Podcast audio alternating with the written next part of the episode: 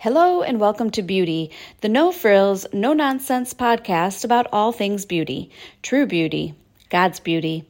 I am your host, Deanna, and today we're talking about the beauty of creativity. The other morning, I had breakfast with two of my most favorite people. They are setting trails ablaze in their quest for world domination. We only had a short time together, but our conversation rang in my ears all day. I was reminded of similar times we sat in an office, stood in a hallway, or gathered around the table talking about the same things the things that bring us life. These two friends are uber creative. You know the kind I'm talking about. People who can spit ideas out off the top of their head and run with them. I can give you ideas, but I'm going to need a little time to let those ideas swirl in my brain a bit. Our little chat reminded me of a book I read several years ago called To Create. It was about how God created us to create. When we use the ordinary things of our lives, we do extraordinary things for Him. Some people would say creativity is reserved for the artistic type, but I would have to disagree. The author says it best in his book.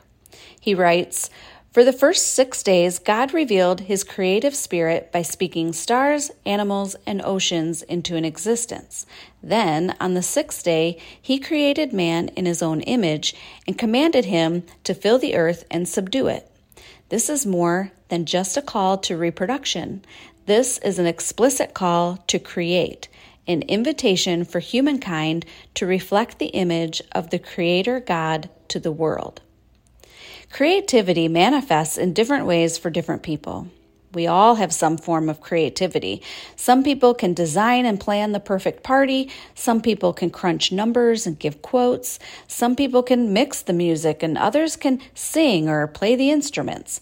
Swimmers and divers are just as much creative, creative as a stage performer. I could go on with comparisons, but hopefully you get my point.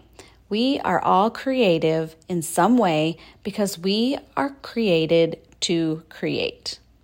I am a book coach and editor. It's not a fancy job. It doesn't offer immense financial security. This is a ministry because it is my calling. I love this job because words give life.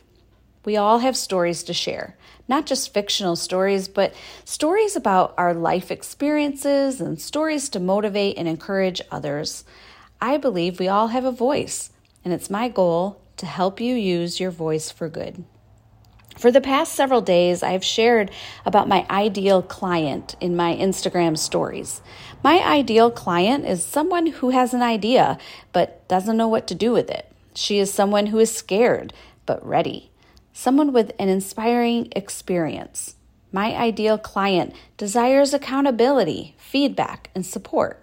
She wants to learn the craft of storyteller and become a better writer.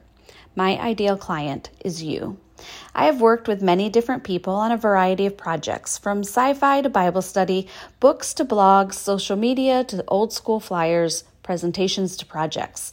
I help others use their voice to make a difference in the world. That is my passion, my calling to create. It's a beautiful thing when we embrace our call.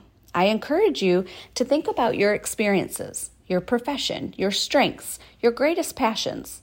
Let's talk about the ways we can use those things to help bring life to others. In a nutshell, that's what I do. I help you bring your words to life so those words can bring life to others.